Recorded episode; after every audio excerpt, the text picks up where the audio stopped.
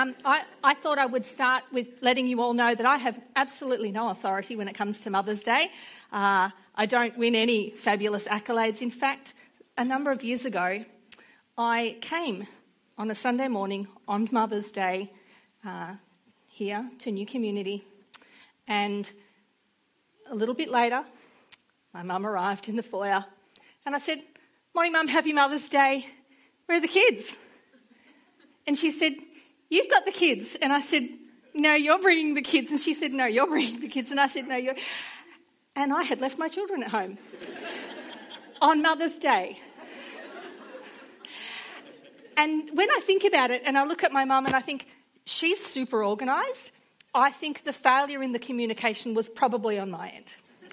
Um, but anyway, the kids were at home high fiving each other, looking out the window, watching the cars drive out the driveway, going, score, morning at home, this is awesome, it's fantastic. Uh, so I did the mad dash home and grabbed them. I think I did anyway. We got them back here, and all was well, and I've not forgot them since. Although, if I were to do a survey in the room of how many children have been left behind at different venues, we'd probably. Anyway, yeah, there's a few people ready to put their hands up. I, I, do, I do recognise that Mother's Day is complicated, and we could hear that in that little pause in Migdelia's story that she shared there. There was a pause, and our hearts all just felt it and, and echoed that little pause. Of Mother's Day is not necessarily easy. There, there are moments when Mother's Day is great, and we can, you know, celebrate with those who've got kids who've bought something rubbishy, I mean, sorry, something awesome at the Mother's Day store. That was not meant to come out. Um, but there's also complexities because there are some people who go, you know what, um, mothering was not the experience I expected. Or some people who go, you know, mothering has not been my experience. Or some people who say, I'd, I'd give anything to see my mum again. Or some people who say, I'm, I'm estranged from my mum. There's all sorts of complexities. And what I want to say to all of you uh, is that we actually get to come before a God who, who understands all of those complexities, even the ones that I haven't named that are in your heart. Um, God understands them and God, God holds us close uh, in those moments. So I'm going to tell a story, and some of you may look at me and say, You're crazy. And I've run this past my kids, and they're okay for me to share it. But I didn't want to be a mum. I actually didn't want to be a mum. I'd made a decision that I wasn't going to be a mum. So I, I had uh, come to Melbourne to go to uni, and I'd gone along to a church, and I had, you know, f- fully discovered who Jesus was and the difference that God could make in my life. And I, I looked at this this group of people who called themselves the church, who called themselves the people of God. And I, I, I, fully embraced it. I bought it hook, hook, line, and sinker. I bought it with all the bells and whistles. And I loved it. And, and I immersed myself in it. And so much so that I had made a decision that I was going to change the world for God. I was going to spend my life, spend everything I had serving God and changing the world for Him. And I'd, I'd signed on the dotted line and I was good to go. And then I found out that I was expecting a child. And I cried. I remember being in the, the boardroom of the place that I worked. Uh, my role was to support churches all across Victoria. And I remember being in the boardroom and crying. And someone next to me said, What's wrong? Like, it's a good thing. And I said, I wanted to change the world for God. And now I'm going to be making Vegemite cheese sandwiches for the rest of my life. And the person turned to me, uh, anyone said, but it didn't help. It didn't help. Um, but you know, years have come along and, and I have worked through all of those issues, and I love my boys. They're fantastic. What's not to love? But my understanding of purpose was wrong. It seemed good on the surface, but my understanding of the purpose of my life was somewhat misguided. And I want to speak this morning about purpose. A new purpose. So when we choose to follow Jesus, we actually receive a new purpose. I wonder what you think when I say the word purpose. I wonder what comes to mind. I wonder what you think when you reflect on what is my purpose. What is purpose? So I want to speak about this today, and I want you to think about. Work out how to turn that off. Is that the right one? Oh, it doesn't turn off. It's not that clever. Oh, well, you can just look at the lady staring out into the ocean for as long as you like. Thank you. So I want us to think about purpose and this idea of a new purpose. And if we begin to follow Jesus and we're given a new purpose, what is it? And where do we look to find it? And I'd like to suggest to you that the first place we should look is to our Creator. The first place we should look is towards the one who created us. Uh, the Bible tells us that we are God's masterpiece. In fact, I shouldn't have turned it off. We are God's handiwork, His masterpiece, His great creation, created in Christ Jesus to good, do good works for which God prepared in advance for us to do. We are God's handiwork. We're His greatest creation. That's where we should look, not what do I want to do with my life. We should look to our Creator and say, What were you thinking? No, maybe don't say that. What, what was your intention? What is my purpose from God's perspective? God knows how we are wired. God knows all the skills that we've acquired. God knows the things that we've been through in our life and our experiences. And with all those things, He knows us best. He's best placed to know what our purpose is. In the Bible, we find that God has a good plan for us. And I wonder if you've ever done this to actually stop in the quiet and say, God, what is your purpose? For, what is my purpose? What is your purpose for my life? I've um, I've noticed that I have a I have a new little I don't know what is it a tick or something that I do all the time. So if I'm driving along and I remember that I should invite God into the conversation, I go like this. And I invite him to the chair next to me, to the seat, the passenger seat. Or if I'm out bushwalking, which I do quite a lot, I realise that I'm walking along and then I just go like this. And it's, it's just my way of reminding myself to invite God to come and walk with me and to speak. And it just, it just reminds me that He is the place I should go for all answers. He's the place I should go for all truth. Now, I have a fabulous purple machine here. Can you all see my purple machine? See my purple machine there? If, uh, if this purple machine decided that it really loved popcorn and it just desperately wanted to make popcorn, I could like poke popcorn down in there and push the go button and hope that popcorn came out. But it's not going to work. No matter how much that thing wants to be a popcorn machine, it isn't. And I need to go back to the inventor, which is DeLonghi, and say, what was the purpose for which you created this machine? And the people at DeLonghi will tell me it is for the purpose of making coffee. No matter how much it wants to make popcorn, it can't. It was created to make coffee. So we need to go back to our Creator and say, What was the purpose for which you created me? And I think that the purpose that God created us for is possibly not a new purpose at all. This new purpose that we come into, it is probably always the intended purpose. We're just going to rediscover what it is. Our original purpose in God's eyes was to be His, to be precious to Him, to be His beloved, to be important to Him, to be His and to do life with Him, to be His dear ones. Not because we earned it. Now, this is where my original story of my misguided understanding of purpose my misguided understanding of purpose, of wanting to change the world for God, was purely set in my own deep need to belong. I so desperately wanted God to open the doors and say, This is my church family, you may belong to it because you're good enough. I wanted Him to give me the qualified stamp of approval. You've done good, you can belong. But the reality is, that purpose was not right.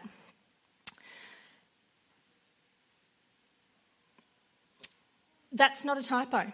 It says, walk out your purpose. I didn't type it wrong. It's not meant to say work out your purpose, it says walk out your purpose. I actually think in the whole idea of wanting to discover your purpose, it is not a matter of put your glasses on and study, study, study, study, study.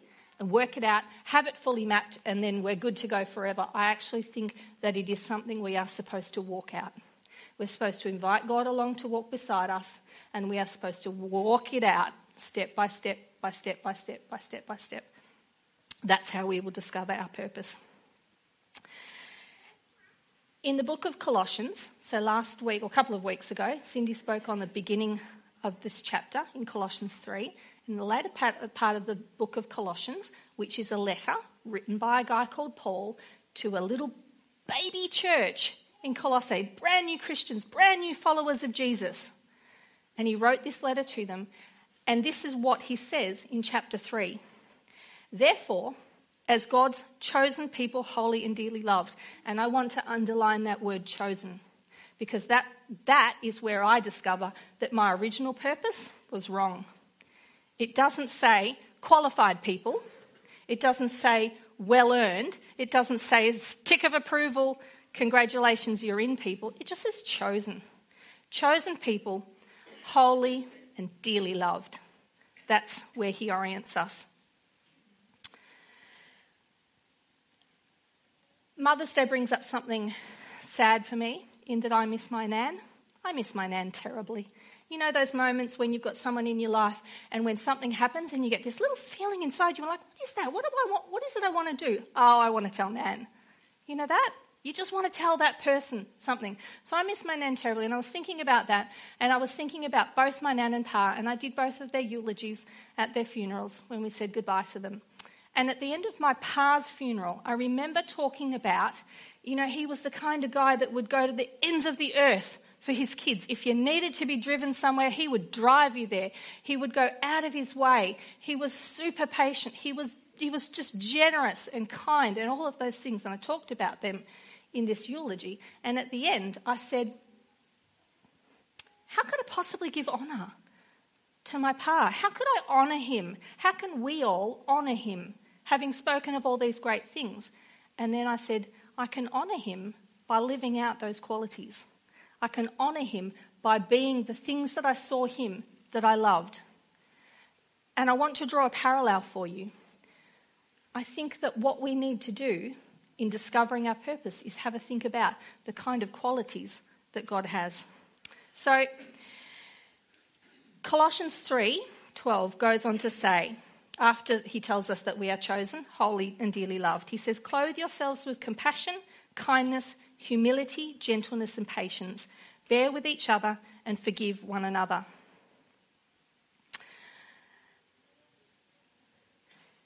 Clothe yourselves, put these things on, choose to be these things. In the previous few verses, he talked about the things that we need to take off as we choose to follow Jesus. Now he's talking about the put on things. And he says, Clothe yourselves with compassion, a deep sensitivity to the needs and sorrows of others, and kindness, a Christ like attitude towards others, an attitude like Jesus, and humility. And then there's the outworking of those things, those qualities, is gentleness and patience. So the way in which we approach people with gentleness and with patience. And then there's a practical application bear with each other with your grievances and forgive one another because you've been forgiven. And over all these things, these virtues, these qualities, put on love, which binds them all together in perfect unity. That's a marvelous list. Compassion, kindness, humility, gentleness, patience, bear with each other, forgive.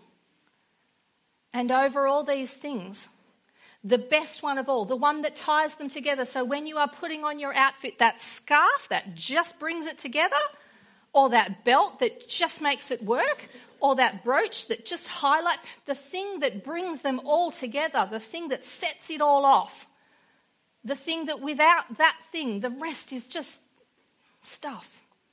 Love. And if we lived like that, Gretel talked about it when she talked about those playgroup mums that she cares about and that she loves. They need compassion and kindness. Imagine if the entire world just took these things on and wore them as their garments all the time. That is a world I would want to be a part of. That is a world that you would see change happen in. I was riding along, walking along the other day, and some people, it was a busy path. You know the busy paths? You're walking on them. I know you are. Walking on, and there was some people going that way and some people coming this way. And a young kid, sort of 12, you know, he, he, he, he measured it wrong and he kind of darted his bike between them. And as one of the ladies walked past, she just went to town on him. And in my heart, I went, oh, how much easier would it have been for her to put on kindness and go, you know what, he, he just measured it wrong. He wasn't out to get her. Just what if we wore these things all the time? That would make all the difference in the world. And this is what it says later. And whatever you do, I'm just going to pause you there. And whatever you do. Some of you, when I said purpose, were like, yes, I'm about to finish year 12 and I need to know what my purpose is so that I can make my career choice and da you know, or some of you were like, yes, this is going to be great. She's going to like lay out a five step plan to discovering my internal purpose so that I know exactly what the value, blah, blah, blah. I'm sorry, I'm not going to do that. I'm giving you that introductory paragraph that says, and if you want to find your purpose, this is where you begin. You begin with recognizing that you are God's. You are His. You are His beloved. And He wants to partner with you in the thing that He's doing. Oh, oh, hmm. I think I may have taken it out. Is that. Hmm. Let, me, let me just flick through. Hang on. No, I've, take, I've lost a slide. I've lost a slide. Let's, uh, there's a saying that says, God calls you to a place where your deep gladness connects with the world's deep need. That, that is something that you can unpack if you want to explore further down into your purpose, where your deep gladness meets the world's deep need. Or you might want to unpack stuff about your personality and discover better how you are wired so you can plumb further down in terms of your purpose and understand what you might need to do. Or you might need to go back and un- unpack some of the complexities of what you've been through in life in order to better understand where you might go forward. But if you don't do this work of discovering your purpose is to be God's workmanship if that isn't where you start, then you'll be off track from the very beginning. So, yes, do those works of plumbing this further down, but I'm giving you that top paragraph. You, your purpose is to be God's workmanship. And it says, in whatever you do. Because it's at this moment that that purpose is worked out in whatever you do. And it says, whatever you do, whether in word or deed, do it all in the name of Jesus. Whatever you do, do it in the name of Jesus. So, this idea of in the name of, you know, when they, on, in the old Western movies, they stand at the front, open up in the name of the law. You know, under the authority of the law, by the power of the law, open up. This Bible passage tells us Whatever you do, whether in word or deed, do it in the name of Jesus, in the power of Jesus, in the authority of Jesus, for the glory of Jesus, for the sake of Jesus. Do it in His name, whatever you do. There's a purpose right there. What's the purpose of my life? To do whatever I do, in word or deed, for the sake of Jesus.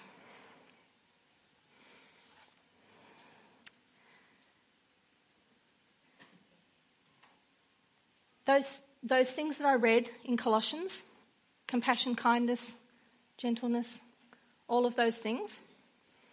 The reason that they are there for us to put on is because they are the qualities that Jesus put on. Jesus put on kindness. Jesus put on compassion. Jesus chose gentleness or meekness. Jesus lived out those things, and therefore it is our call to live out those things. So I want you to think of the difference between purpose and role. I don't want you to confuse your current role with what might be your purpose. You might have a particular role in your season at life at the moment. If you are a mother to small children, that is not your purpose. That's the role that you have right now. And whatever you do, whether in word or deed, do it in the name of Jesus. That's your purpose. Your role is in mothering.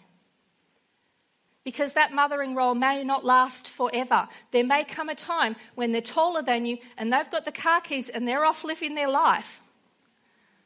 Your, your role is separate to your purpose. Your purpose gets outworked in your role. You may be the CEO of a large company, but one day you might retire. Your purpose is not found in your role, your purpose is outworked in your role.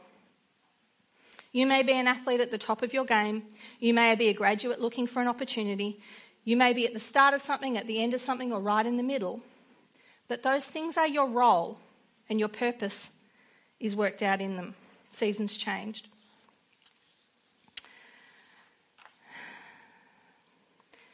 So, our work is to uncover and unpack what it means to do whatever we do in the name of Jesus, in whatever role we have in front of us.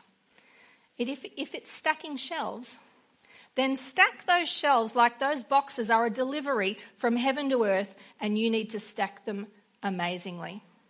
And do it in the name of Jesus. If your role is in building houses, then build those houses brilliantly and for the glory of God and in the name of Jesus.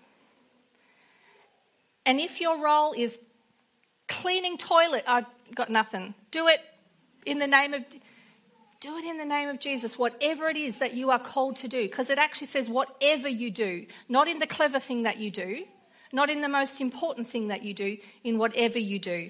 Do it in the name of Jesus. Your purpose isn't to be impressive on social media. Your purpose isn't your career or your job.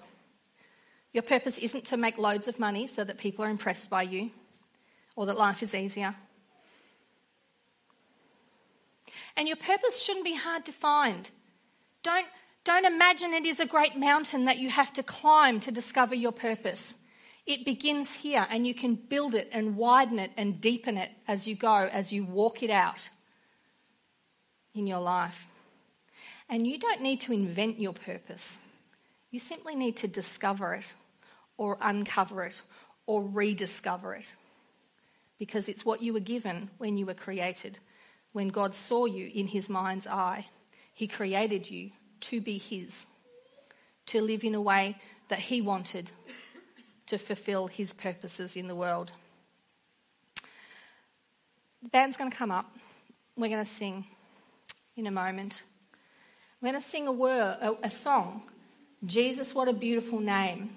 And I, I don't want you to go away today and miss the idea that you need to do everything in the name of Jesus.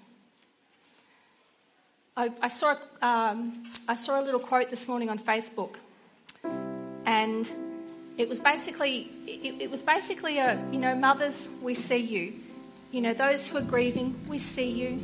Those for whom it's difficult we see you. Those who are up to their eyeballs in washing we see you. And it said all of that. And then i looked where the quote came from and the quote was from a book called little oh i'm going to have to look it up i've just gone blank on what it was called little things no, I can't find it. Little things done every day. Dash. Motherhood is a spiritual discipline. And now I'm going to spend the next 25 minutes unpacking that. No, I'm not. I haven't read the book and I don't know whether it's any good. But motherhood as a spiritual discipline, I reckon that fits right into this idea of whatever you do, wherever you are found, whatever moment you find yourself in, it's a spiritual discipline to do it in the name of Jesus, to do it with his name on your lips, to do it with a song of thanks to Him in your heart. Whatever you do, do it in the name of Jesus.